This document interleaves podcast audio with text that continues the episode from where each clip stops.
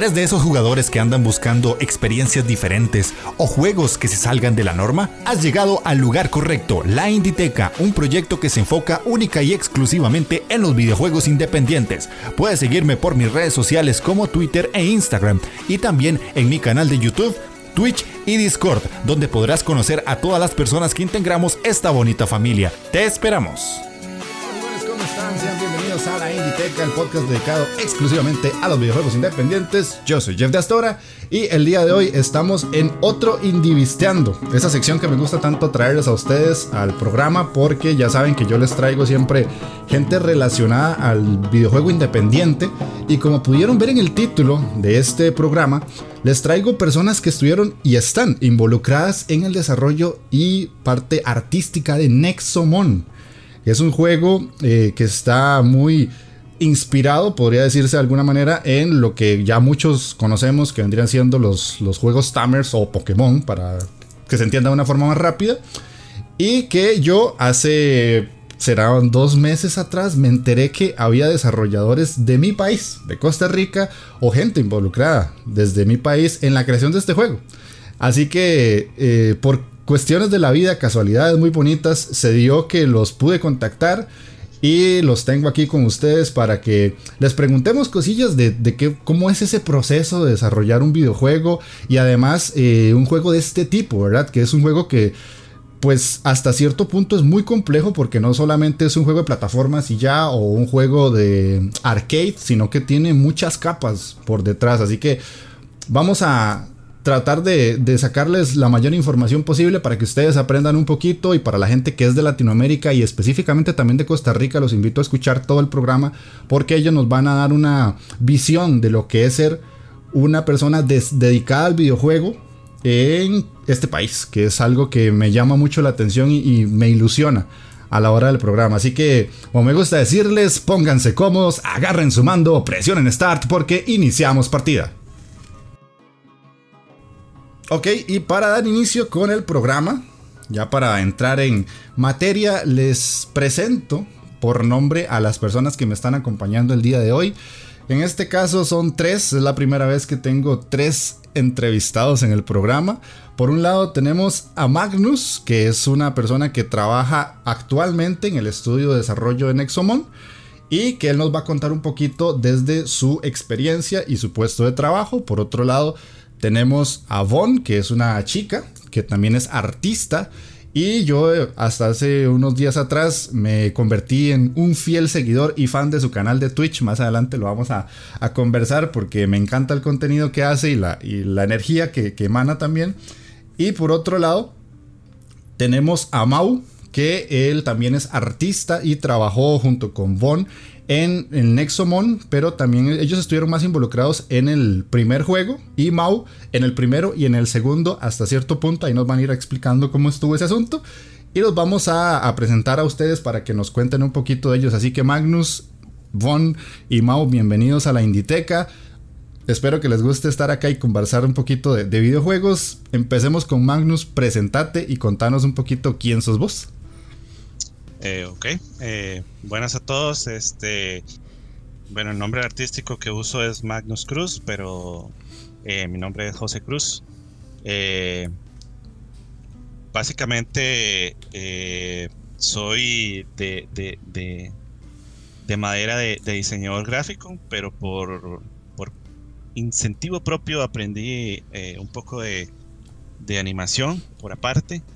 Este, y ahí fue donde me empezó como, como, como a interesar un poco esto, lo, de, del desarrollo de los videojuegos.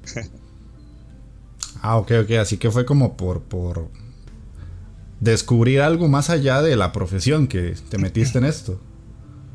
Este, sí, obviamente también ah, había, eh, fue, la situación de que eh, yo trabajé más que todo, sí, eh, en parte he trabajado en muchas cosas, eso tal vez después lo podemos eh, tocar, pero, pero sí trabajé mucho en, free, freelance de, diseño gráfico, pero con ayuda de uno de los compañeros que no está aquí, pero que también trabajó en el primer Nexomo, este, que era conocido mío, eh, me, me, me contó que estaba trabajando en una empresa, porque pasa mucho aquí también en Costa Rica, que casi todos no sabemos que hay algunas cuantas empresas que trabajan en videojuegos.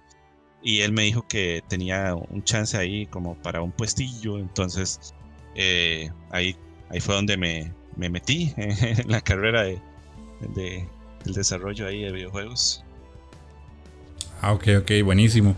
Entonces pasemos a Bon para que nos cuente un poquito quién es, a qué se dedica y, un poquito también si nos puedes mencionar lo de tu canal de Twitch.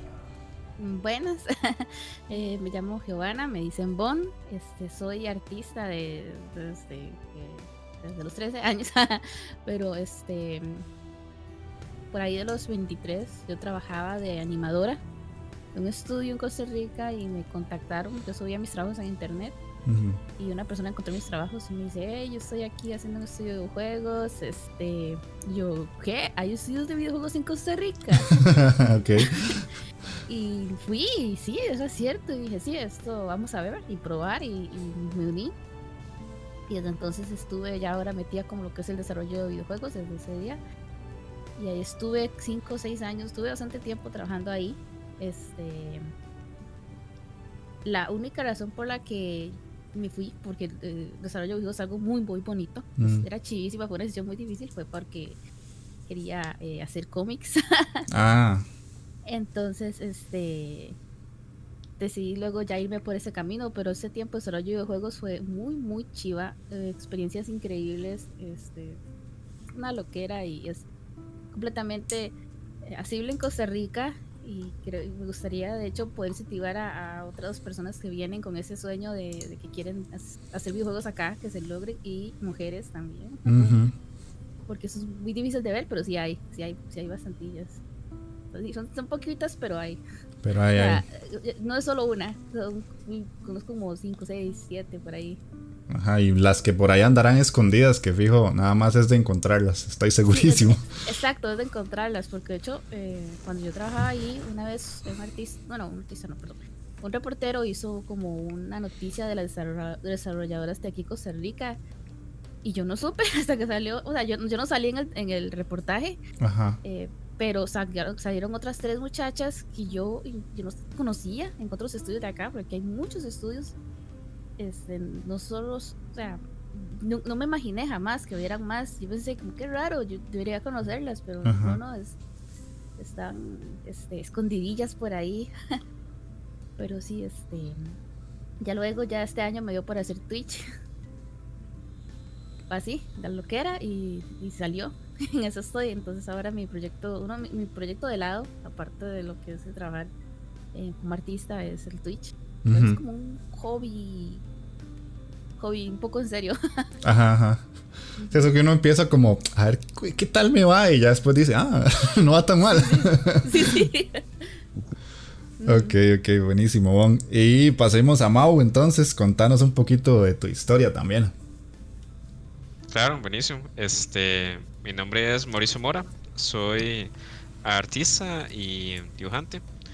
Y yo empecé a trabajar en desarrollo de videojuegos eh, gracias a Bon, en realidad, porque éramos muy amigos en, esa época y de hecho justo cuando la contactaron para trabajar ahí, para trabajar ahí estaban buscando más personas. Entonces este me dice, eh, ah, véngase, yo como, ah, ok, está bien. Y ahí fue cuando empecé a, trabajar en eso. De hecho fue mi primer trabajo. En ese entonces yo estaba en AU, estaba estudiando eh, pintura.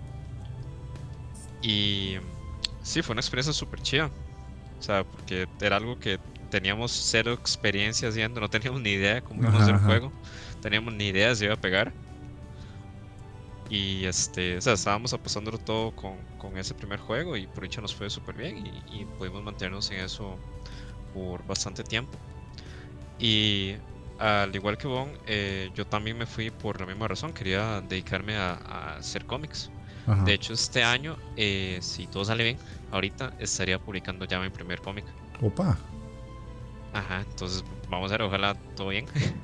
Ah, bueno, bueno, entonces ahorita me comunican un poquito de eso para ponerlo también en descripción, redes, compartir, porque eso obviamente hay que hacerlo.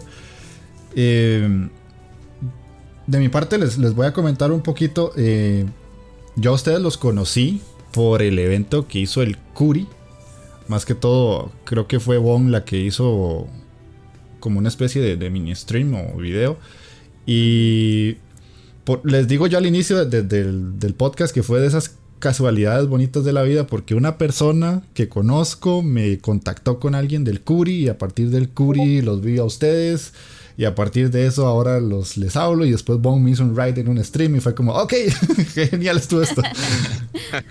Así fue como los encontré, o sea, eh, ahora que estaba hablando esto Bong de que más estudios existen en Costa Rica, es curioso porque les voy a contar algo y es que yo hasta que no pasó eso con el Curi, para la gente que es de, de afuera de Costa Rica, el Curi es un evento que se hace aquí en mi país de anime y manga. Y en algunas ocasiones meten otros tipos de temas. En este caso, pues al hacer el, el un poco más extenso y más abierto a otros temas que no era solo anime, eh, se dio la, la posibilidad de meterlos a ellos y de conocer artistas nacionales. Y no solo a ustedes los conocí, sino que conocí más gente. Cuando yo busqué Nexomon por primera vez y lo vi, yo vi que decía que era de Canadá. Yo no sabía que el juego o era tico o tenía ticos o tenía gente de este país porque en la página oficial decía Canadá. Entonces me pasa que hay muchos estudios que posiblemente son de acá, pero lo ponen en inglés o no ponen el país o no ponen nada y uno nunca se da cuenta de eso. No sé si alguno de ustedes me puede contar ¿Por qué en la página está así? Porque si uno se mete ahorita en Exomon, hay dos tipos de desarrolladores y cuando lo redirecciona a la página oficial sale un sitio canadiense. No sé si Magnus tal vez o alguno de ustedes me pueda resolver esa dudilla. Eh, sí, es, sencillo en realidad. Eh, aquí el, estudio, creo que Bon estaba cuando, cuando aún estaba mayoría de de la parte del estudio acá, pero lo que fueron los, los programadores, que son super galletas, más, más el, el José Bemon, Jay Bemon, lo pueden encontrar ahí en el canal de, de Discord, es un moderador. Eh, él y el hermano, eh, para seguir expandiendo eh, el conocimiento y todo, que no sé si saben, pero Canadá también tiene mucho mucho mercado de videojuegos. Hay, hay bastante gente y, y, se le da como más pelota eh, a, la gente que estudia allá. Hay más forma de estudiar cosas relacionadas con videojuegos. Entonces ellos se fueron para allá a seguir este, ampliando los conocimientos. Entonces eh, ellos son parte como, como, como clave de la empresa. Ellos forjaron eh, la empresa inicial. Entonces básicamente entonces esa parte de allá eh, se, se, terminó de forjar este, en Canadá. Entonces básicamente está como canadiense, pero, pero ellos son de acá, de hecho. Ellos son ticos. ah, ves vos, qué curiosa historia, sí, porque me, me, ha pasado mucho. De hecho, una vez con un estudio español yo hasta que no me respondieron en Twitter en español, yo no sabía que eran españoles, porque todo estaba en inglés, entonces era como, bueno, es, un estudio más británico, gringo, sueco. No sé. Y es que, de hecho, en Canadá sí hay, eh, bueno, también en Canadá y en Los Ángeles emigra mucho artista de otros países. que llegan reclutados por otros estudios grandes y a veces ellos dicen, mm, voy a intentar lo mío, eh, salen del estudio en que trabajan y tal vez trabajaron muchos años ahí, entonces ya tienen, ya pueden quedarse allá. Y allá deciden fundar sus, sus, este, sus mini proyectos, entonces, este, por eso pasa mucho. De hecho, eh, este, yo ahora, ahora trabajo con algo que no es videojuegos, con un chico que este, trabaja en Respawn. Y él creo que él creo que es ruso o algo así pero vive allá en, en, Canadá. Ah. Entonces, este, es, interesante. Hay mucho, mucho, en, Canadá hay mucho, mucho, mucha gente de otros países trabajando en animación y en videojuegos. Ya, ya, ya. Ah, vos, qué curioso el dato. lo que es ser una persona encerrada en su propio mundo, no lo sabía. Pero bueno, entonces, eh, antes de que ustedes nos cuenten todo lo que es relacionado a Nexomon, a mí siempre me gusta preguntarle a la gente que invito ¿Cuáles son como sus gustitos de, videojugador? O si ustedes todavía a día de hoy, bueno, vos sé que sí por los streams, todavía juegan o tienen consolas o lo que sea. Así que Magnus, contanos un poquito cuál es como tu bagaje de, videojugador si lo haces, para que la gente conozca tus gustos, básicamente. Eh, ok, claro, este, bueno, no sé dónde empezar, si quiere así como empezar desde, como dicen uno, desde pequeño. lo, que, lo que quieras. Bastante. Sí, porque yo creo que eh, es, un inicio eh, interesante que todo el mundo tiene un toque diferente porque eso varía mucho. En mi caso, eh, el, creo que el primer contacto con una consola tuvo que haber sido el Sega Genesis que tenía un primo. Ok. Es, en el caso mío, la, la, familia por parte de mi madre es enorme. Entonces, pasaba que cuando habían eventos se llegaban todas las familias a una casa y llegaba el primo con el Sega Genesis y lo ponía y nos poníamos a jugar eh, Mortal Kombat o Sonic. y eso era como de dar rondas, el que perdía, el que se moría, tiraba el control a otro y, así se pasaba. Ese fue como uno de los primeros contactos con los videojuegos. Ya después me acuerdo que eh, uno de los vecinos eh, iba a desechar un Atari, entonces terminó regalándolos. Eh, y, eso fue increíble porque a pesar de que, sí, obviamente es un downgrade, pero en esos tiempos cuando, igual cuando uno es niño como que aprecia un horizonte más grande de cosas. Exacto. Eh, de ahí jugué muchos juegos increíbles es que aún, aún me acuerdo en mi memoria, o sea, el famoso Demon Attack, que es este básico que es, uno tiene como una navecita que dispara que solo hace izquierda y derecha y están los, los enemigos que bajan y disparan desde arriba. El, el, el, el, el infame, diría yo, Indiana Jones, que la mayoría de la gente, como yo, no sabía jugar porque se ocupaban dos controles. Era muy extraño. Y otros juegos más, había uno de carreras, enduro, creo que se llamaba. Eh, pucha, habían varios, pero ahorita no me acuerdo de todos. Y después, de hecho, otro de los como donaciones que me que nos hicieron fue una prima que nos dio un Super Nintendo. Eh, eso fue también otra otro impacto porque en esos tiempos ahora es más más sencillo como como tener acceso a los videojuegos, porque ahora existe Steam y otras plataformas donde uno a veces hasta compra juegos que no, que no juega, pero en ese tiempo usted tenía un juego y usted le sacaba todo lo que podía. En ese caso, a nosotros nos dieron ese Super Nintendo, creo que con Mario World. Y ese Mario lo exprimía hasta decir basta, ¿verdad? Eso que le pasa a uno y el caminito de la estrella, la gente que lo jugó sabe lo duro que es el, los mapas del caminito de la estrella. Y, uno le sacó todo.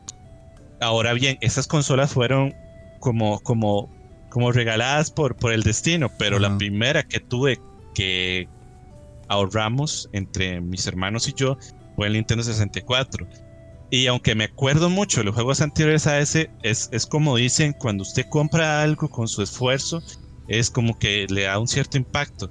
Y ese 64 vino eh, eh, con eh, Zelda Ocarina of Time y Banjo Kazooie, hasta donde creo que me acuerdo. Y eso fue increíble. Esos dos juegos marcaron un montón la, la me marcaron en la niñez, o sea, fue, fue, obviamente hay un brinco de, al 3D, ¿verdad? Que es impactante, sí. pero además de eso hay, una sensación que queda ahí, ¿verdad? Adentro de uno que a veces uno juega muchos juegos ahora, pero no le, no, no, no le mueven tanto como, como en ese tiempo con, con los primeros, ¿verdad? Que, que le llegaron a uno a, a, a impactar así. Este, pero ahora, bueno, en gustos, obviamente uno trabaja, entonces ahora no es como que uno puede estar jugando a lo loco, pero he jugado de todo, desde MMOs y MMOs que tal vez la gente no conoce, eh, pero famosos, el Ragnarok Online. Ah, sí. Eh, después otros más desconocidos, yo jugué uno que se llamaba RF Online, Super PvP. Ajá. A los Online, un juego um, MMO ruso. El famoso Guild Wars. Eh, he jugado eso, The Elder Scrolls Online. Eh, he jugado Destiny. Eh, a ver si se me va, se me va alguno. Ah, bueno, probé el, el, infame Anthem. y, y, he jugado de todo, incluso otro que también guardo así como un pedacito de corazón porque me gusta un poco los, los de estrategia de eh, el Age of Empires. Eh, ¿Cómo se llamaba el de Doom? Emperor era. Bueno, no sé, hay varios así. Eh, el, StarCraft lo jugué un poco, no ha sido como. No fue como el, más fuerte de eso. Yo creo que para mí fue más Age of Empires. Pero jugué ese. Rise of Nations.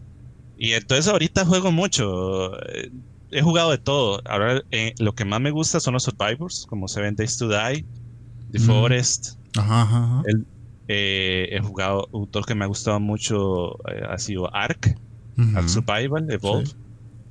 Y, y, así como el título más reciente que he jugado, el Genshin Impact y Cyberpunk.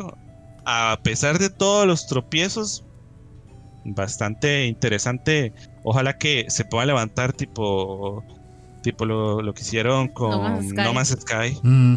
Ojalá que, les dé chance, ¿verdad? Porque si siguen noticias, hay muchos escándalos. No sé si les va el chance, pero esperemos que sí. Hay futuro, aunque sí, sí, sí cometieron muchos errores al sacar ese juego así un poco es, eh, sin, sin, sin parchar todos esos bugs y malas optimizaciones para las consolas. Pero por ahí anda. En realidad juego como de todo. De todo, sí, sí, es bastante variadito los gustos del Magnus. Entonces, de pasemos a Bon, contanos un poquito tu historia de videojugadora. Uy, eh, me hizo recordar, oiga, nunca me he acordado eso hasta el día de hoy. Que en realidad la primera vez que me topé con lo que es el videojuego, porque para no decir mucho, llevo bastante tiempo en la tierra. Llegó un hermano mío con un con el primer Game Boy. Yo, tengo muchos hermanos. y llegó con el primer Game Boy, el ladrillo que decían, pero yo ni sabía que era eso. Este.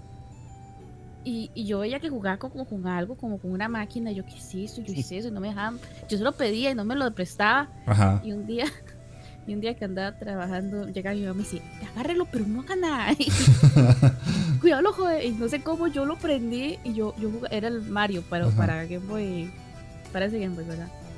Este, ya luego un hermano mío se consiguió lo que llaman los fatales Polystations, porque ah, somos pobres. Sí, sí, el clasicazo.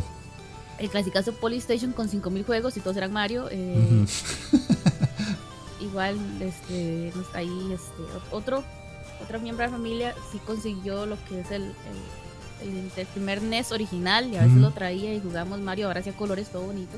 este, y yo encantada, yo era demasiado, yo, yo amaba eso, o sea, yo los videojuegos yo los adoraba por, una forma de entretenimiento muy loca y yo me crié en realidad en un lugar que, que tenía mucho bosque y un cafetal y todo, entonces yo salía a correr ahí como loca y luego volvía y los videojuegos. Ajá. Entonces era como muy, muy diferente los videojuegos y me, me encantaban y, seguí con eso, seguimos con eso. Y mi hermanillo, tengo otro hermanillo como de mi menor, ¿verdad? Este, y nosotros pedíamos videojuegos y luego nos conseguimos el Super Nintendo y era increíble. Claro, nosotros teníamos el Super Nintendo y todos los más chiquitos tenían el, el cubo, ¿verdad? Y, en la tele salían las barras en 3D y yo... sí, muy diferente. sí, sí, nosotros con el Polystation y con eso otro, así, ¿verdad? Este... Y, lastimosamente, por esa misma pobreza que teníamos, eh, yo no pude probar muchos juegos en 3D. Entonces, lo que mucha gente tiene como nostalgia en juegos, mm. yo no la tuve. Yo me quedé mucho con los juegos 2D, pixel art. Incluso cuando me donaron una compu, porque eso tenía. eso para eso teníamos, este, yo bajaba emuladores, uno en esa época bajaba emuladores de, de, de, de Nintendo, perdón. Ajá a jugar Zelda y todo el día en la compu. Tres veces pasé ese juego porque ni siquiera teníamos como internet para bajar más. No, no, te, te, entiendo, yo pasé por eso también. Yo, yo, terminé tocando lo que es ya los juegos modernos hasta que me compré una compu este, de gaming, porque tenía, tenía el PlayStation, ya, digamos, Mau y yo, Mau va a hablar más ahora de... eh, yo- mi primera consola fue un PlayStation 3, ya que yo me compré con mi plata. Ajá. Y luego por eso pasé a la compu ah, y, y yo me quedé en PC Gaming. Ujú. Yo toqué el PC Gaming y lo dejé los, los consolas. aún- Ahora Mau va a contar que él, él es consolero. Ajá. Este, pero de, bueno, ya para el día de hoy, yo juego mucho los que son shooters. Me encantan los shooters, no sé por qué. mm, Soy mala, pero me da una emoción jugar shooters. Y si no, otra cosa que me vuelve loca son los eh, roleplay. Ajá. Skyrim, eh, cualquier juego que yo pueda agarrar y hacer el personaje y inventarle una historia, yo lo amo, yo amo esos juegos. Es increíble porque eh, me gusta mucho el hecho que usted pueda meterle mano al juego en cuanto a la historia y tomar decisiones. Los Mass Effect me encantan, por eso mismo. Este, entonces, eh, es eso. O juegos PvP, Ajá. tipo shooters, o juegos de tipo RPG, son los que me gustan mucho a mí. Este, Ok. Y, y sí, este, y ahí, eso yo creo que ya. Ok, ok, perfecto. Sí, gustos muy particulares con respecto a lo que nos acaba de contar Magnus, porque uno es como más survival y vos sos como más de, de hacer un rol. Que esta es lo curioso y les estoy preguntando esto con una razón importante para cuando ya termine Mau, porque al final ustedes se juntaron para hacer un juego que no tiene mucho que ver con lo que me acaban de contar hasta cierto punto.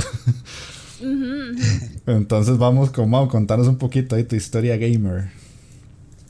Claro. eh, para empezar, yo así de chiquitillo, chiquitillo, como a los 4 o 5 años, un- tuve la, la fortuna, por dicha, de que un tío mío que iba mucho a Estados Unidos me trajo un Super Nintendo Ajá. con el Mario World. Entonces, este. eh, y esa fue mi primera experiencia eh, con juegos. Eh, tenía el Mario ese, igual que José, lo pasé demasiado. Jugué un montón. Este.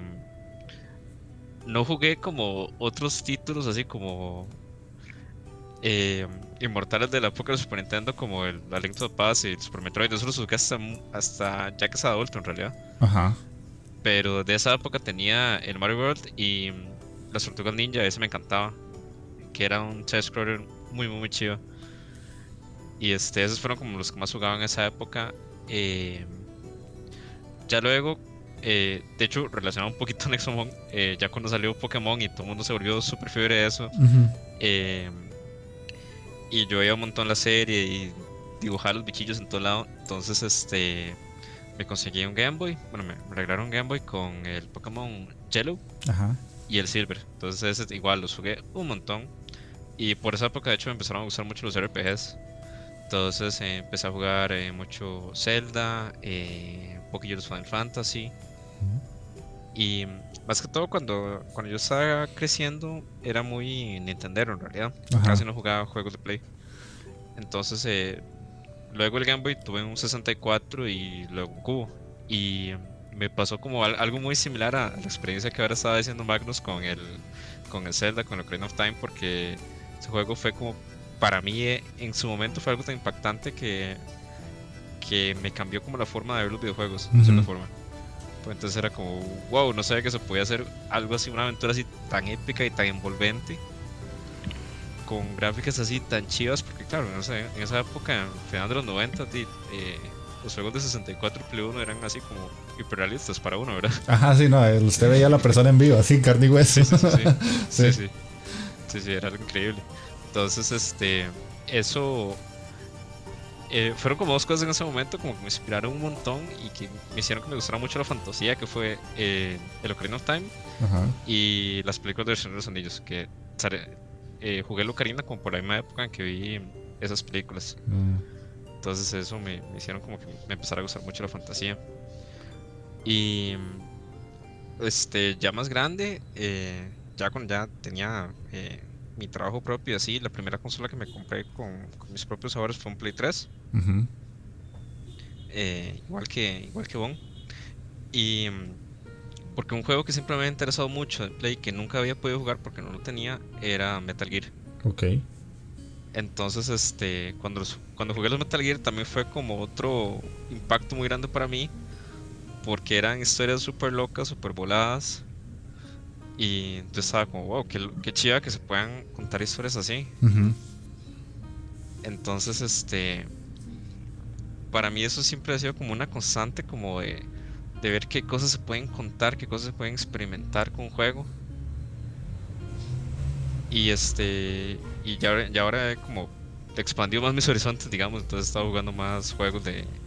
en Play y en PC un poco. No, no soy tan, tan pecero como estaba diciendo ahora aún, pero. Este.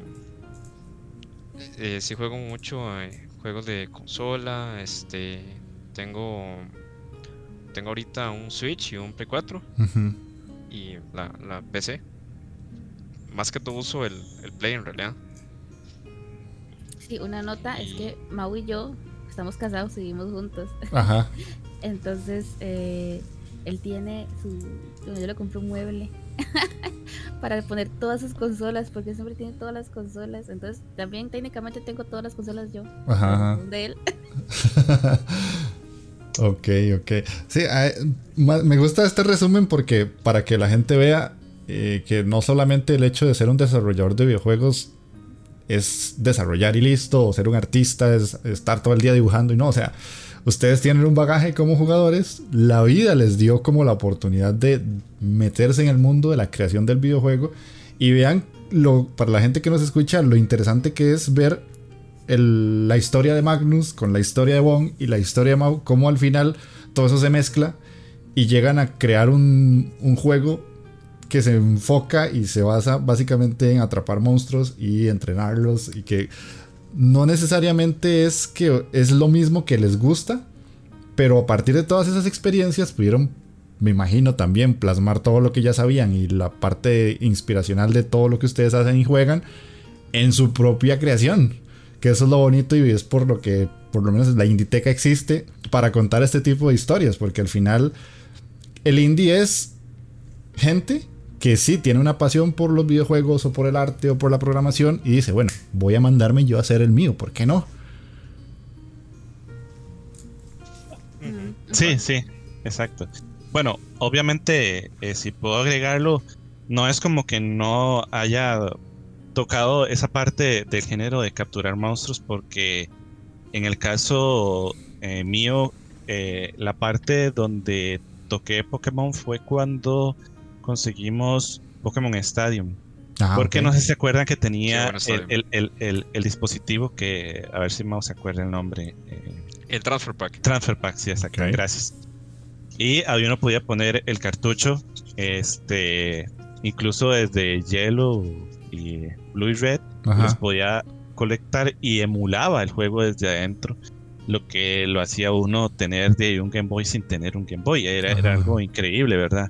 Entonces, desde ahí empezamos, eh, eh, más que todo, mi hermano mayor y yo, a jugar mucho Pokémon eh, a niveles exorbitantes, ¿verdad? Eso de criar. ya cuando salió Gold y Silver y se podían criar huevos, eso fue, eso fue una historia muy, muy, muy larga. Ah. Ya todo el mundo sabrá, la gente que ya se pone a hacer breeding y todo. Es, increíble hablar de los IPs y etcétera, etcétera. La obsesión, sí. Pero entonces, de hecho ahí sale mucho eh, ciertas como, como cosillas que le quedan a uno como, como, como de qué sería Pokémon si usted le agregara esto o esto otro.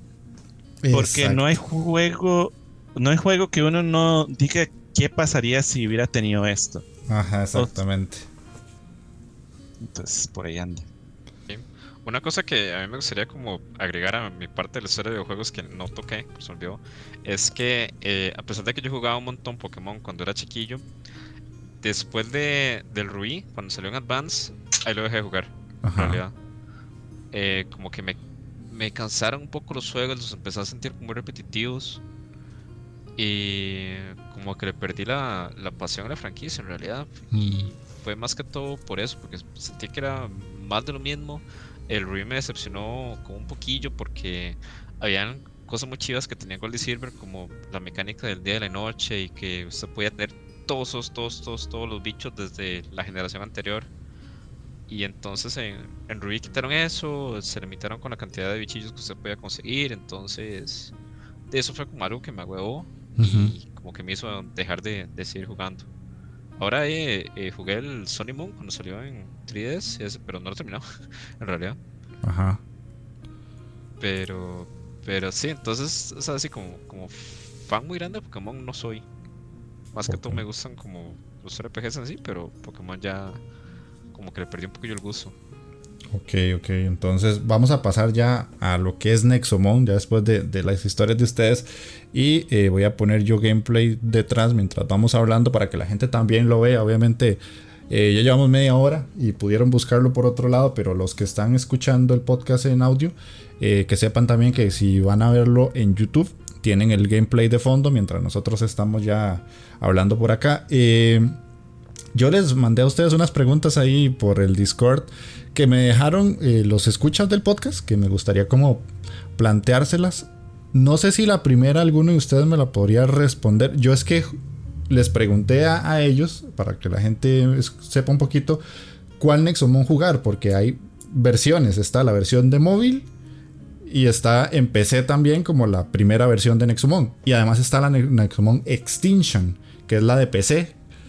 Y este, yo jugué la de PC, la Extinction. Pero eh, varias personas por los streams que yo hice bajaron la versión de móvil y me hicieron la pregunta de que quién hizo el doblaje de voz en esa versión. No sé si ustedes tienen ese dato. Uy, mm, creo que fue este, en un, ¿cómo se llama? Pero fuera. este, no fue por, no fue nadie del estudio Costa Rica ni, ¿verdad? Me acuerdo cuando se, se puso lo que iba a ver este voz que llegó este llegó el encargado y dice, hey, miren, hicimos pruebas así como para ver cómo sale esto con vos. Y nos puso varias pruebas y nosotros quedamos pero como locos porque nunca nos habíamos imaginado narración, ¿verdad? Ajá, Le dio otro toque loquísimo a la historia. Entonces sí sé que no fue, no fue una persona de Costa Rica, sino fue un actor de voz profesional. Mm. Este, que se hizo un casting. Ajá, este, y fue algo loco, fue una prueba nueva. Algo así. ¿Qué pasa así? Y se hizo y quedó bastante chido, la verdad, creo yo. No sé, Magnus, si sabe más. No, yo creo que estamos igual. Más, sí me acuerdo cuando, cuando nos, nos pusieron los las pruebas. y sí, sí, fue, fue muy interesante. De ahí en adelante sí, sí, no sabría exactamente quién, quién fue. Eh, obviamente está en los créditos, pero, pero no era como alguien que conociéramos así como directamente. Ah, ok, ok. Sí, no, de hecho, la pregunta cuando me la hicieron, yo voy a plantearlas, pero sí, tal vez la respuesta puede ser un poco eh, complicada, porque sí, a veces son cosas que, solamente pasan, como acaba de contar Bon. De hecho, eh, una vez que entrevisté a un chico de Uruguay, yo le llegué así todo envalentonado y, es que él hizo la música y, me dijo, no, no, eh, la música yo no la hice. Entonces a veces hay que tener cuidadillo con, con lo que uno dice en los podcasts. Em, otra que les quiero preguntar ahí es que ya esta sí va enfocada a lo que ustedes hicieron. Eh, que es con respecto al arte, a la creación de personajes, a la creación de ciudades. Me preguntaron que me imagino la respuesta es no. Si todo esto lo hizo una sola persona y si era un equipo, que me imagino que sí, eh, ¿cómo fue todo ese proceso creativo de hacer los bichitos, de las ciudades, de qué tipo de arte se escogió, por qué es este y no es pixel art y cosillas así? Uf, eh, esa pregunta es mía. Dale. Este, sí, sí. Lo que es props, o sea, lo de las ciudades, las cosillas que hay por ahí y los monstruos son dos departamentos diferentes, a pesar de que yo manejé los dos. Pero este eran dos cosas que se manejaban de forma muy muy diferente porque los pichillos llevan una toda una serie de lineamientos que las ciudades no llevan, las ciudades llevan sus propios lineamientos, otra cosa es que las ciudades se manejan por el método de cuadrícula. Este, entonces eh, digamos, vamos a empezar por, las más ciudades. Lo que yo, yo estaba en ese momento era diseñando monstruos. Yo también diseñaba muchos, muchos props. Pero más que nada estaban los monstruos. Entonces, este yo les decía a ellos, eh, ok, ¿sabe que Necesito ese elemento de esta dimensión, que dimensión son los cuadrados, digamos como los los espacios que los, cuadros, ¿verdad? Los digamos, las cuadrículas, porque digamos, el personaje mide un cuadro. Ajá. Entonces yo decía, ocupo que esto mida 3x3. Y, y este, el juego tenía, o sea, esa es la base, digamos, el, del mapa. Y luego hacia arriba dependía de, qué tan alto quisiéramos el elemento. Y si el personaje iba a pasar por detrás o no, ¿verdad? Entonces, este, usualmente yo le decía a uno de los otros artistas, usted hágame esta palmera hágamela de 1 por 3 eh, y necesito que tenga una variación. Y eso se mandaba al, artista. El artista hacía la palmerita y todo. Luego me daba a mí el, el, asset. Yo lo importaba a un, este, a, lo probábamos en Photoshop. Lo tiramos a un teléfono, es muy importante. Se probó un montón el juego, bueno, con la parte que yo, yo estuve. Para mí era muy importante ver el juego en el teléfono en el iPhone, ¿verdad? para, para, el juego fue móvil.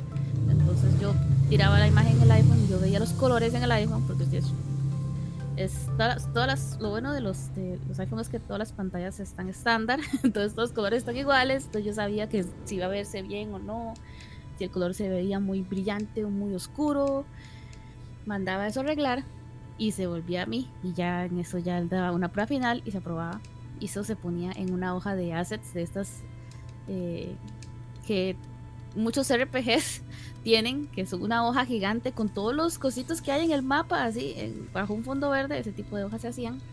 Tileset se llama. Tilesets, exacto, gracias por la palabra. Se ponía todo en un tileset y habían tilesets por ciudad, y así. Este, entonces, eh, o varios, mejor, mejor dicho, pero eran sets por ciudad. Y y así, eso, así se trataban los mapas, porque como digo, los mapas tienen un sistema cuadrícula. y lo que es los monstruos, los monstruos es otro universo, porque esos tenían, eh, no aparecían en el mundo, sino aparecían en su propia pantalla. Y en esos era otro set de lineamientos, porque esos monstruos eran más complicados, porque ya llevan bases de diseño muy, muy específicas. Entonces, eh, yo digamos, recibía eh, un diseño de una persona, tenía que sentarme a la par de la persona y decirle, este, una fase de críticas, decirle, mire, este, esto está bien, métale este elemento acá, la cabeza se ve como aburridilla, métale más personalidad, los colores están muy, muy aburridos, eh, y claro, también era diferente si era un monstruo raro a un monstruo eh, normal. Si era un monstruo normal, a veces era como, no le meta tanto. Y este, eso es, el, monstruo llevaba manos de otras personas que no llevaban los, los cosas del mapa, que es la animación.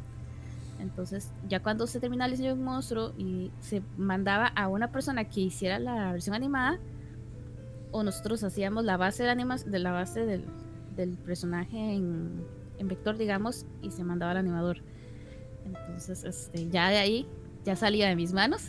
Ajá, Yo solamente volví a ver al bichillo al final de la animación y yo criticar la animación porque yo tengo poco conocimiento de animación, ¿verdad? Trabajé como animadora, entonces le daba yo un extra final que yo no era realmente el aprobado final, porque yo no era la jefa de animación, pero yo decía, hey, creo que se podría mejor, mover así, o esa parte se mueve mucho, creo yo.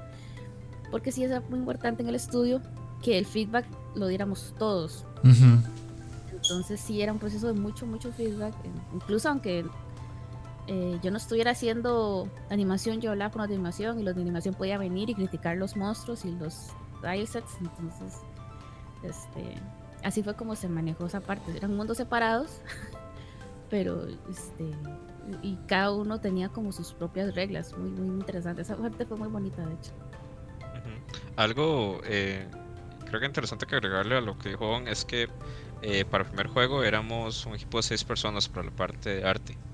Ok. Eh, y lo que son los mapas y eso, los hicimos tres personas.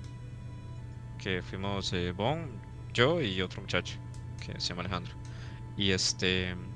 Y sí, fue un proceso bastante prueba y error al principio. Porque era mucho como estar viendo eh, qué sirve, sobre todo las dimensiones del teléfono, porque el primer juego era. La idea era solamente en realidad sacarlo en teléfono. No había como planes en ese momento para sacarlo en Steam o o en consolas o lo que sea. entonces era como, ok, hacemos esta ramita, por ejemplo, vamos a ver si se ve bien así en chiquitito en la pantalla de un iPhone. Eh, si más bien el problema es que tiene demasiado detalle, entonces tenemos que simplificarlo un montón. Y eh, otra, otra pregunta que había, había, visto que usted había hecho era la de por qué escogimos ese estilo de arte y no pixel art. Sí.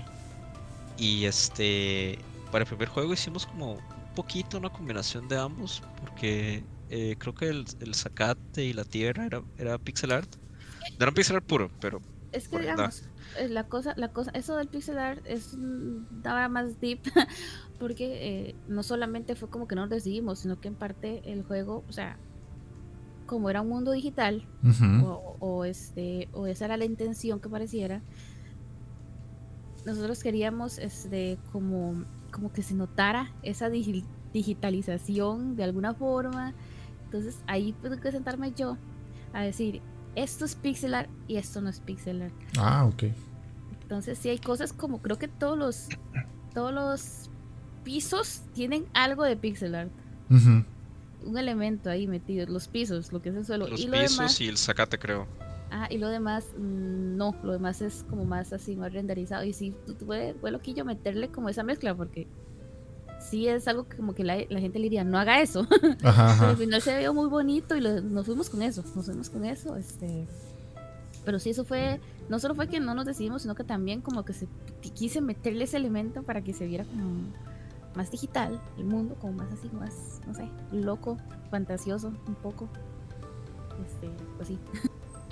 si puedo meter la cuchara, cabe mencionar porque yo creo que se puede confundir un poco. Eh, la, empresa en realidad inició con el juego llamado Micromon. En ese tiempo yo no estaba, sí. Y de hecho los tres juegos están relacionados. Este Micromon fue exclusivamente de, de iPhone. Ah. El Nexomon fue por un tiempo exclusivo de iPhone y después salió para este Android. Ajá. Y este Ultimate Extinction, pues ya sabemos, está para PC, eh, para Switch y varias consolas. Este, entonces fue como, como, como progresivo. Pero todos guardan sí, sí, su, conexión de, historia. Eh, para ampliar un poquito, si me permite, la parte de, de, la parte de crear ciudades, personajes aunque yo no estoy en la parte de arte, porque yo creo que ahí falta un poco explicar esa parte. Obviamente, como todo juego, se tiene que primero pensar, eh, por lo menos en una historia base, para poder sentar como la idea de cuáles ciudades o qué temática para cada ciudad se va a, desarrollar, ¿verdad? Sí. Ahí ya después, entonces, en ese caso, eh, si eso primero se, se, sentaba y con eso eh, Geo, eh, Bon y, Mau y el otro compañero eh, Alejandro eh, iban diseñando los assets para cada para cada zona. Este y por, por, ahí anda el, el, asunto. Ok. Sí, sí, digamos, yo lo que yo recibía era como, hey, esta ciudad quiero que tenga este estilo, este elemento. Y en las primeras fases, así como, empezando, era diseñando cómo se veía la gente y la ropa de la gente. Ajá. Luego ahí vamos sacando como qué tipo de ciudad creemos que es, porque obviamente queríamos tener variedad, entonces queríamos tener una montaña, una playa, un desierto, un volcán y lo que se nos saliera ahí, un bosque mágico, lo que, lo que, lo que nos así lo que saliera. Entonces sí, primero se daban como una idea de qué zonas queríamos y ya luego era empezar a alinear con assets todo.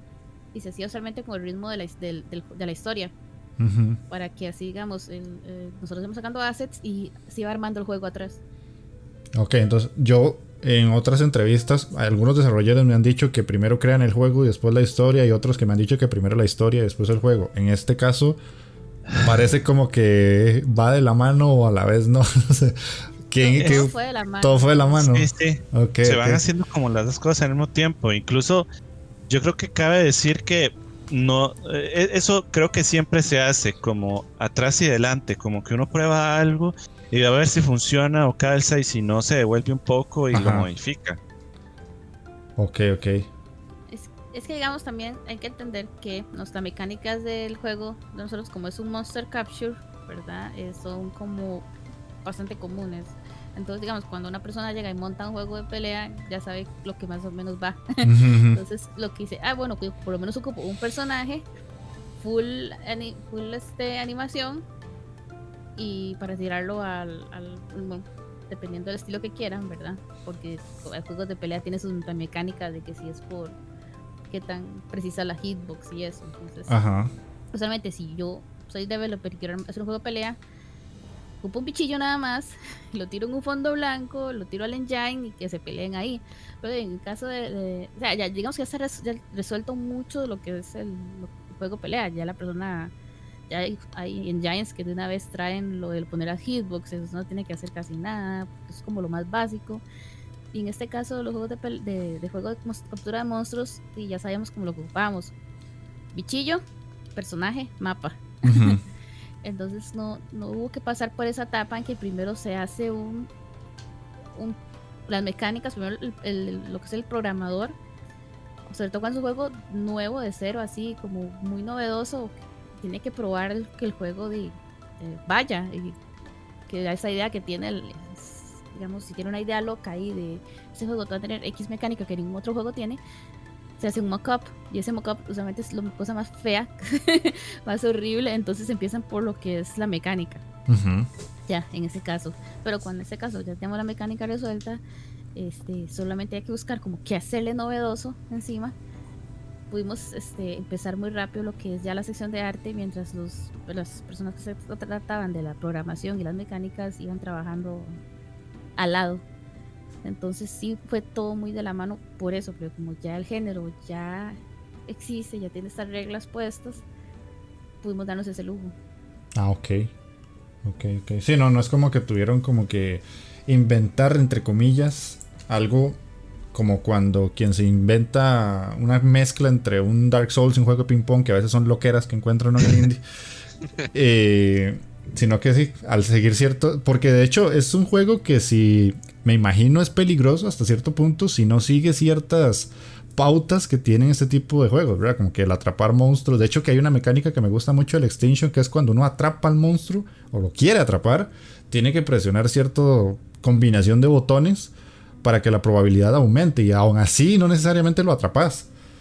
Entonces le da como un girito y también depende mucho de cuál es la nexotrampa que utilizas, porque por el tipo de bichito, la nexotrampa tiene que ir como ligada para que le sirva y le puedes dar una comida.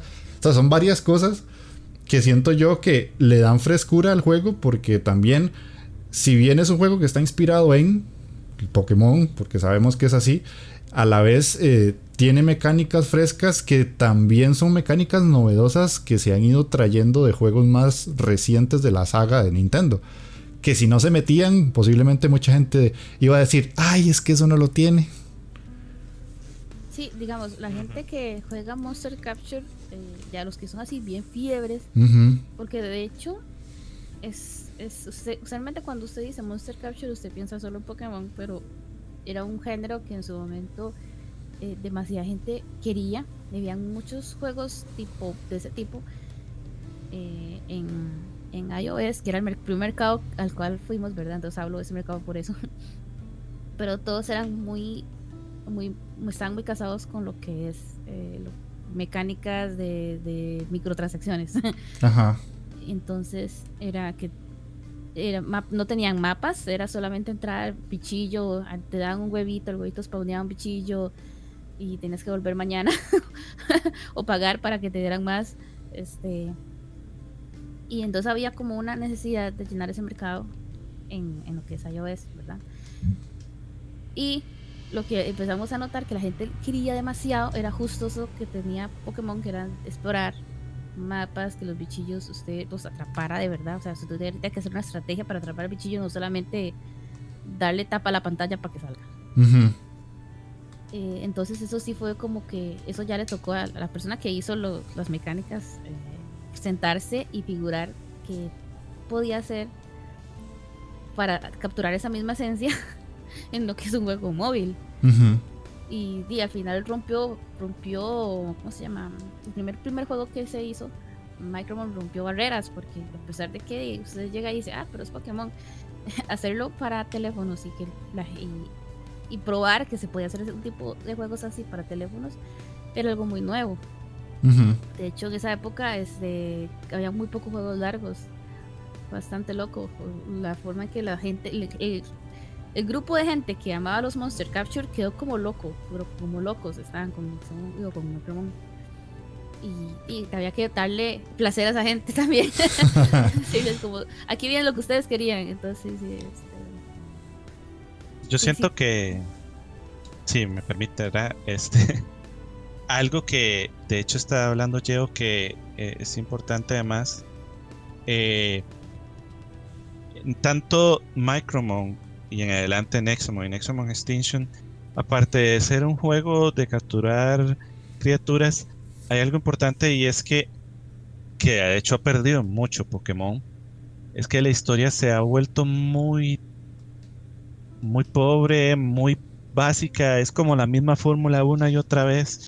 Entonces, de hecho, eh, en el caso de, la empresa, se si, si ha jugado, la persona que lo ha jugado de los tres títulos se da cuenta que progresivamente se intenta hacer una historia mucho más loca, mucho más fuera totalmente de lo que uno esperaría de un Pokémon.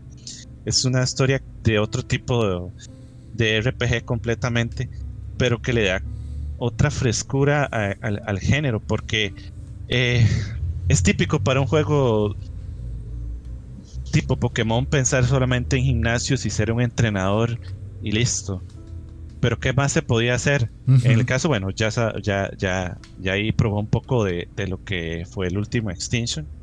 No sé qué tal le pareció, pero ahí totalmente se rompe la parte de los, de los gimnasios como tal, eso no existe, es, es, otra dinámica que parece más un RPG tipo Final Fantasy o por el estilo, ¿verdad? Sí, eso eh, yo lo vi, básicamente, yo llevo casi 8 horas jugado.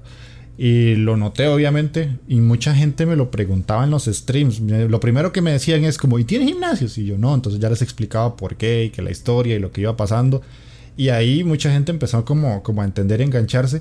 Que eso es algo que yo se los dije a ustedes por privado. Se agradece por lo menos para mí, porque yo sí también soy de esas personas que dejó tirado Pokémon. O sea, yo ya no lo juego a pesar de que tengo muchos juegos ahí comprados están guardando polvo porque me aburrí de la fórmula. O sea, para mí era una franquicia que me gustaba mucho. Llegué a Black, después de Black fue como que me desinflé y ya no me llaman la atención.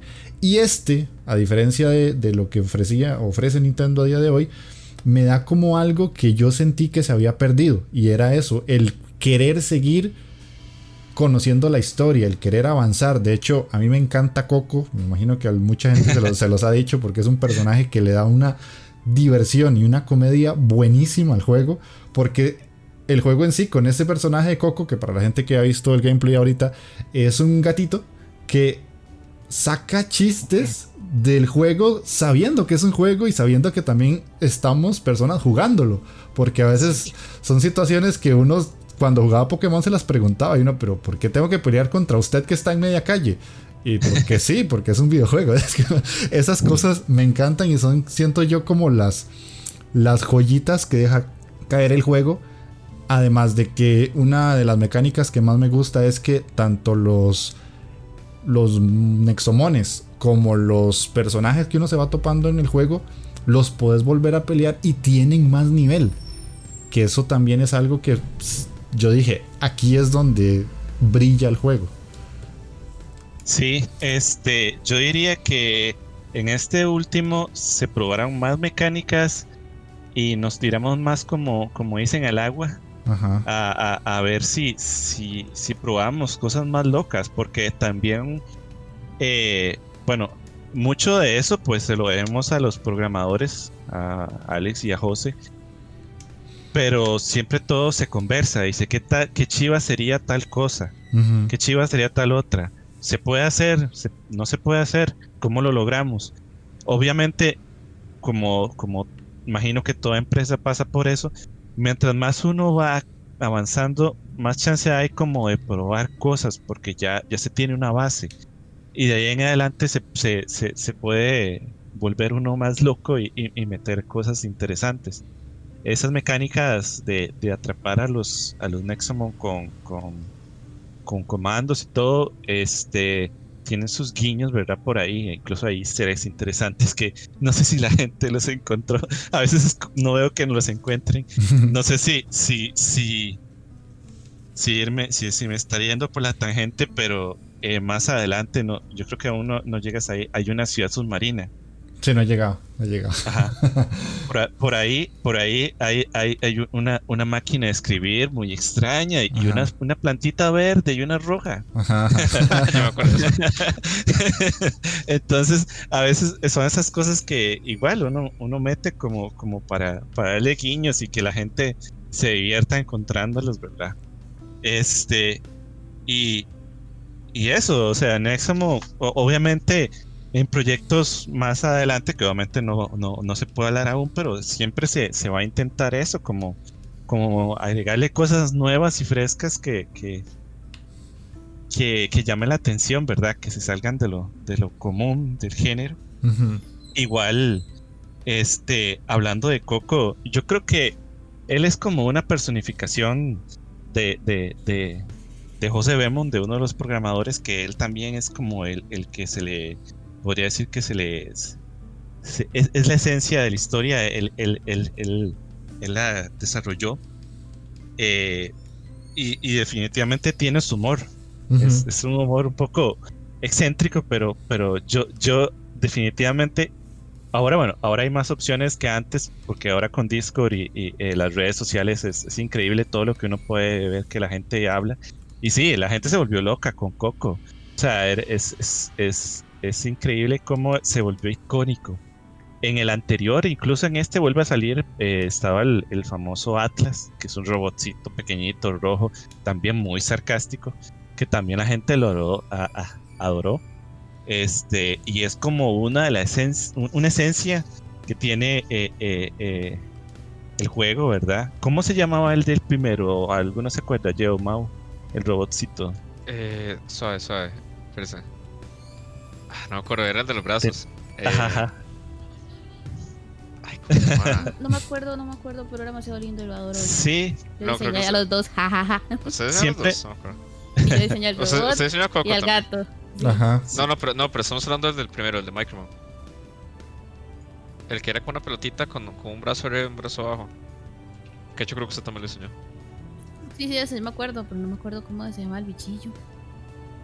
Yo bueno, adoraba ese bichillo es un aspecto interesante porque, bueno, obviamente los que hemos jugado juegos donde el personaje es mudo, sabrán que ese tipo de personajes son como, como un tipo de, de, forma de, guiar al, al, usuario a, que eh, es como que el personaje tenga una, una, una cierta personalidad, pero no es él, eh, está transmitido en otro, en, un tercero, y, y eso es, es, es otra elemento interesante que, agregamos a, los juegos que definitivamente a la gente le, le, le agradó mucho.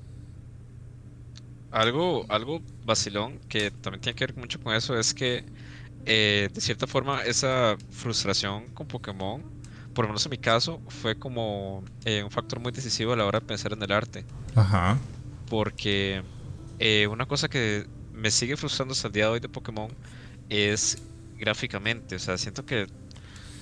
Eh, no sé, es, como.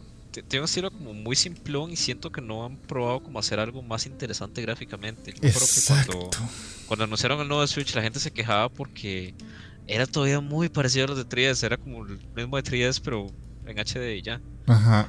Y este, entonces yo decía, como, bueno, o sea, podemos hacer como el mismo arbolito que siempre sale en Pokémon y, y funciona, y es un arbolito y ya pero ¿por qué no hacemos algo más interesante? ¿Por qué no hacemos ahí como eh, un árbol más estilizado, eh, más eh, realista incluso, bastantes tipos de, árboles, cosas así para, para, decorar el paisaje, para que no sea simplemente el sacatito verde y el arbolito ahí y ya, que es como mucho lo que hace Pokémon. Sí. De hecho, me acuerdo que cuando empezamos a hacer el, el Extinction, al puro principio de desarrollo, nos enfocamos mucho en ver si podíamos hacer los árboles más grandes y más locos. Sí. Entonces era ver cómo podemos armar eso para que funcione dentro del engine del juego, para que no se, no se vea raro y siga manteniendo con el mismo estilo del juego en sí, pero que también sea más interesante, que no sea simplemente copiar a Pokémon. Se llamaba Atlas. ah, No, sí, no, Atlas es el, del- el de el de el de Nexomon plano, digamos.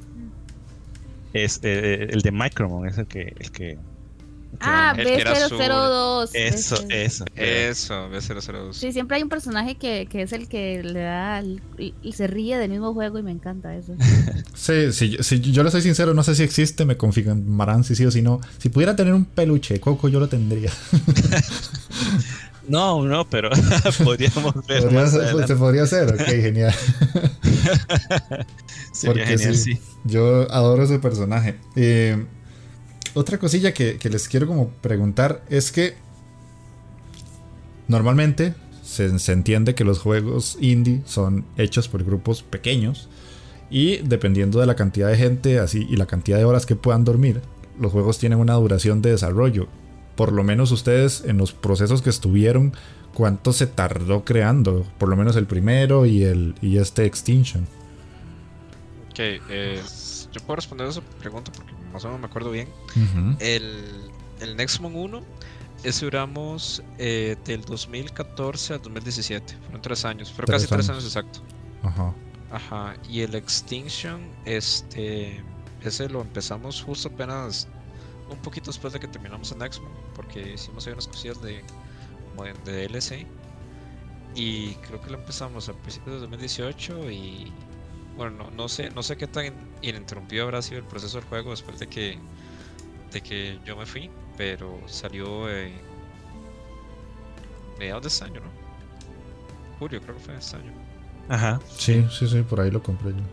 Sí, y el, el Micromon, el primero primero, eh, ese fue ese fue un proceso mucho más enredado, yo no sube del principio, pero ese también fue como alrededor de tres años. Entonces creo que en realidad han sido como tres años más o menos en promedio para cada uno.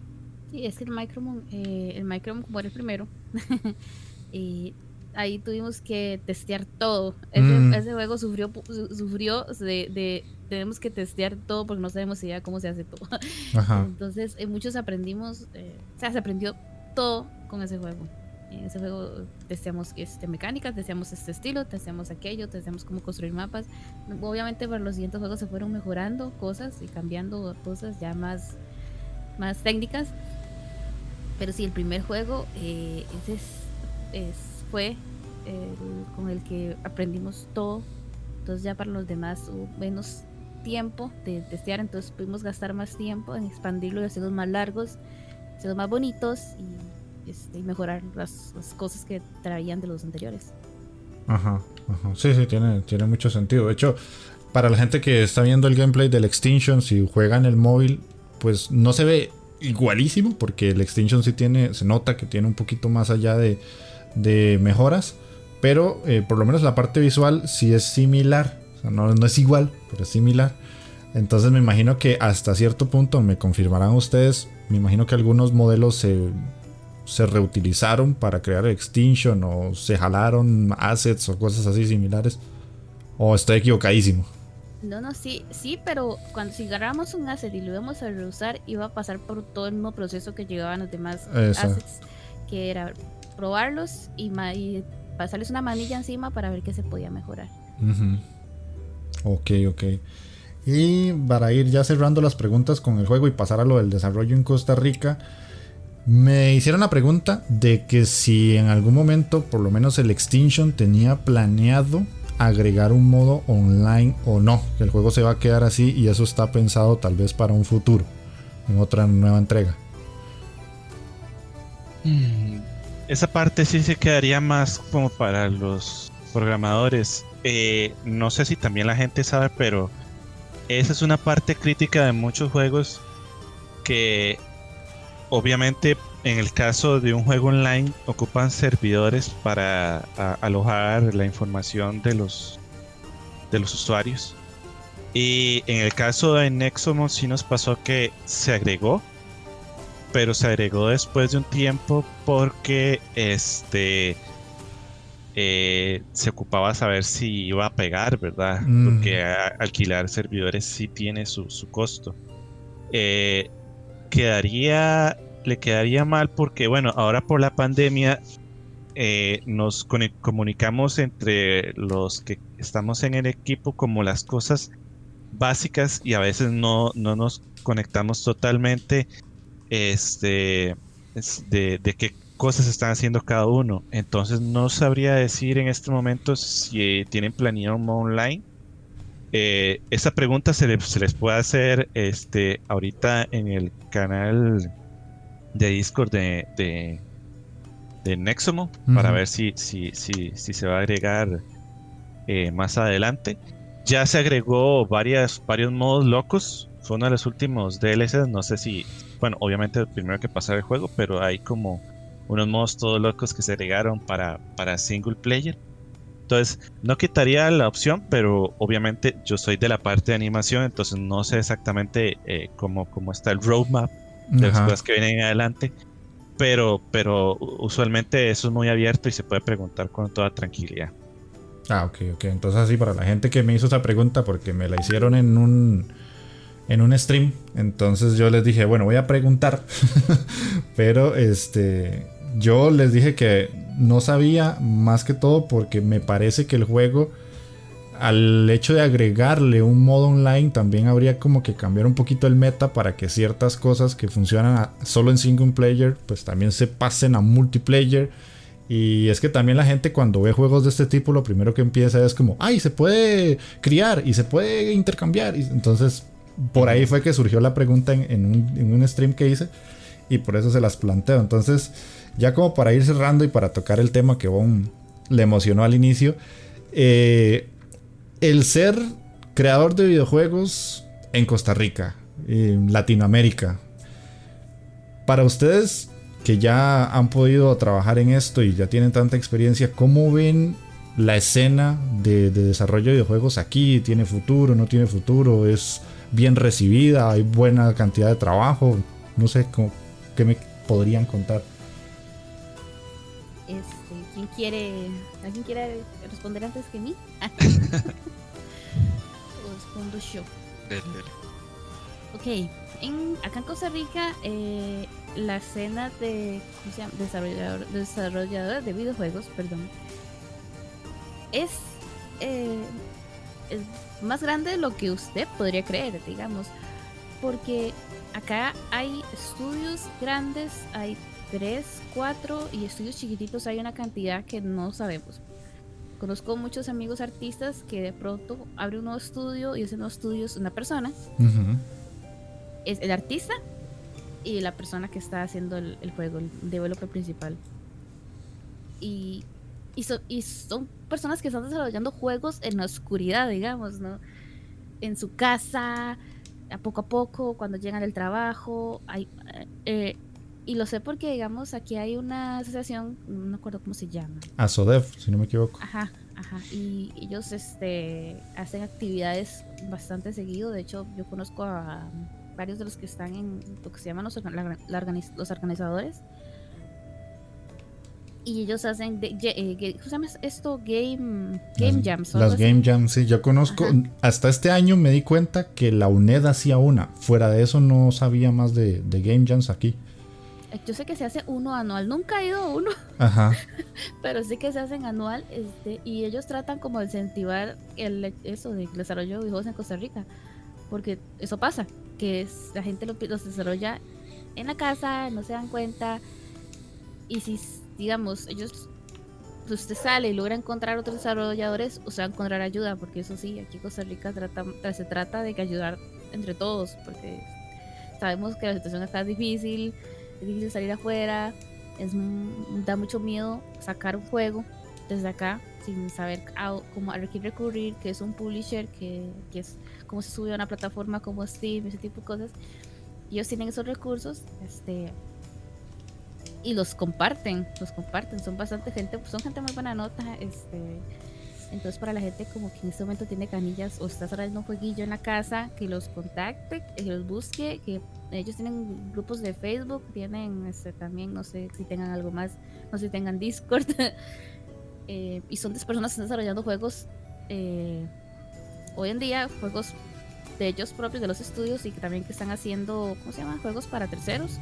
Eh, de hecho, Persona, Persona, el juego este, sacó una aplicación móvil que se hizo en un estudio de Costa Rica, el Atlus, también, y son otros estudios diferentes. o sea, sacaron una aplicación móvil que se hizo en Costa Rica, entonces también se está trabajando para otros estudios y para otras licencias. Eh, este año nosotros sacamos, eh, ayudamos a sacar un G.I. Joe, un juego de G.I. Joe en Costa Rica que hizo, y yo traje la parte de las escenas. Entonces, este, claro, desde la casa, y no así como, no, como, como developer, sino como artista de, de cómic separado, pero igual, este para, para los que son artistas de aquí Costa Rica, hay muchos estudios que están buscando artistas, porque es que sí hace falta, eh, sobre todo este, personas que sepan este, cosas como, como animación 2D, ¿verdad? 3D. Este, entonces sí, sí, sí, hay como que meterle brete ahí porque uno puede nada más llegar y decir, va, yo dibujo, me, me contrata.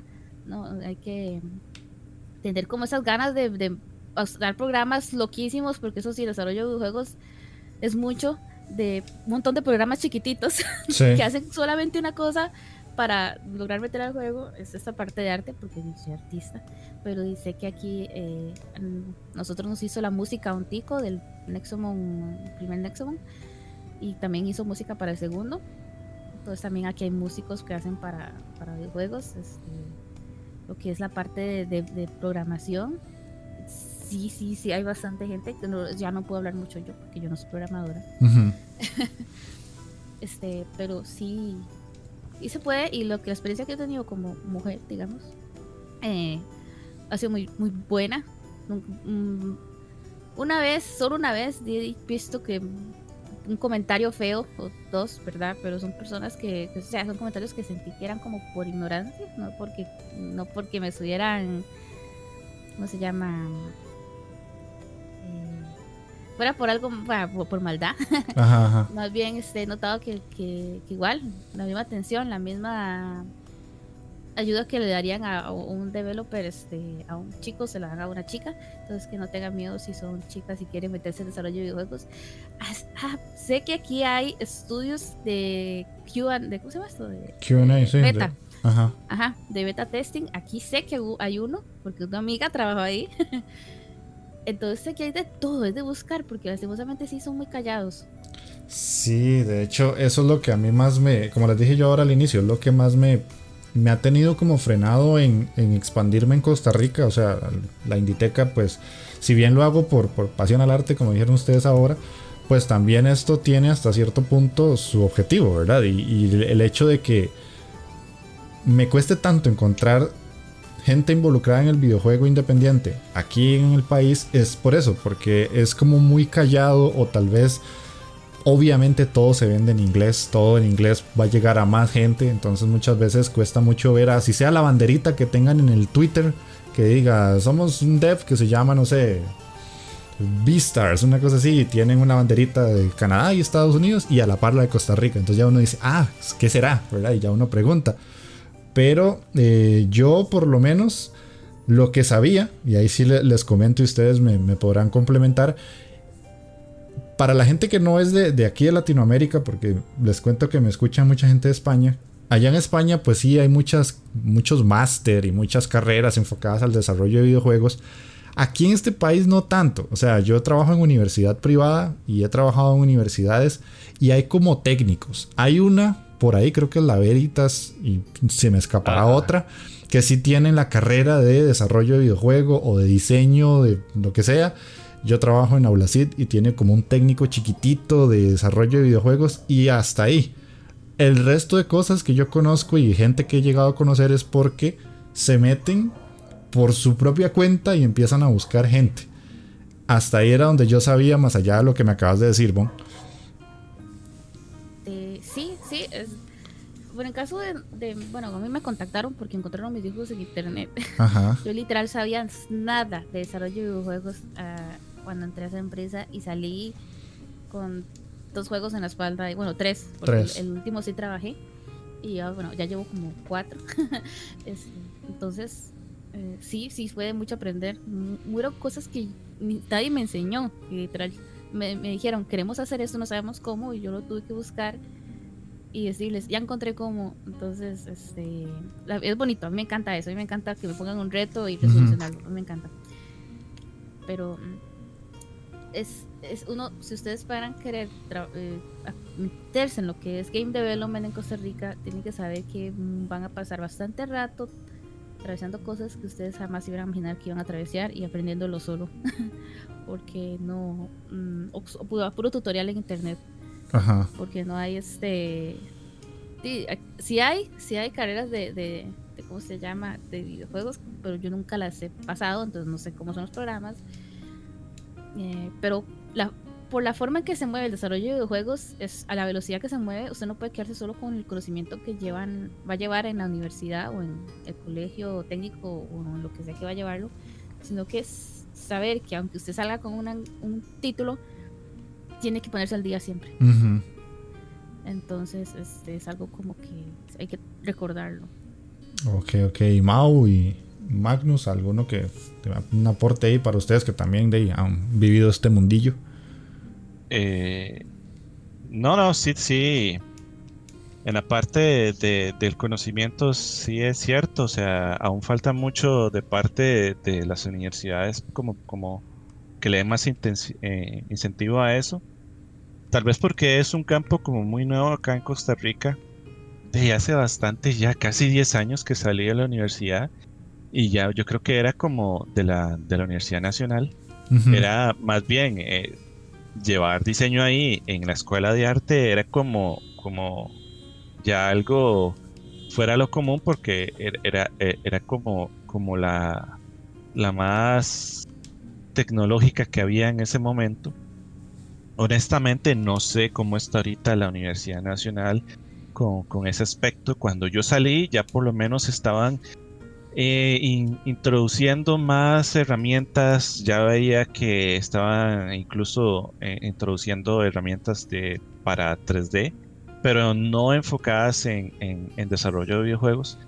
Así que habría que ver, pero al ritmo que avanza ahorita eh, esa industria en el mundo, no creo que se puedan quedar mucho tiempo atrás, muy posiblemente tenga que abrir algún campo para, para ese mercado acá porque definitivamente es un mercado, es un, monstruo, porque obviamente ocupa todo tipo de artistas, artistas conceptuales, diseñadores de personajes, eh, de fondos, eh, animadores, músicos, eh, dobladores, de artistas de voz, de todo, o sea, programadores. Entonces yo creo que, que está, Costa Rica no se puede quedar atrás en eso.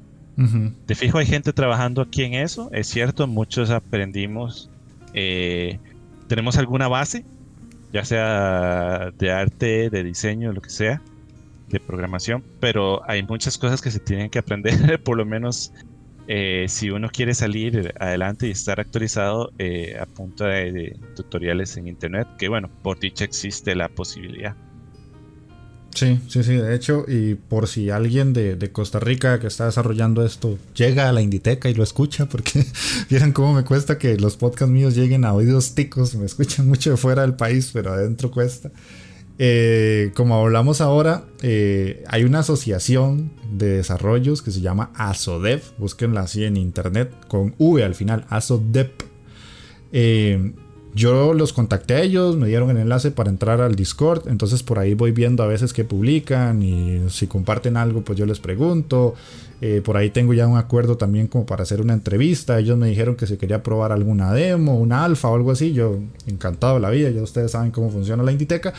Y eh, hay que, yo siento, eso sí se lo, entre comillas, envidio, pero envidia de la buena a los desarrolladores de España y es que son muy unidos y se dan mucho mucho bombo y mucha bulla. O sea, como que entre ellos ayuda mucho a que se conozcan.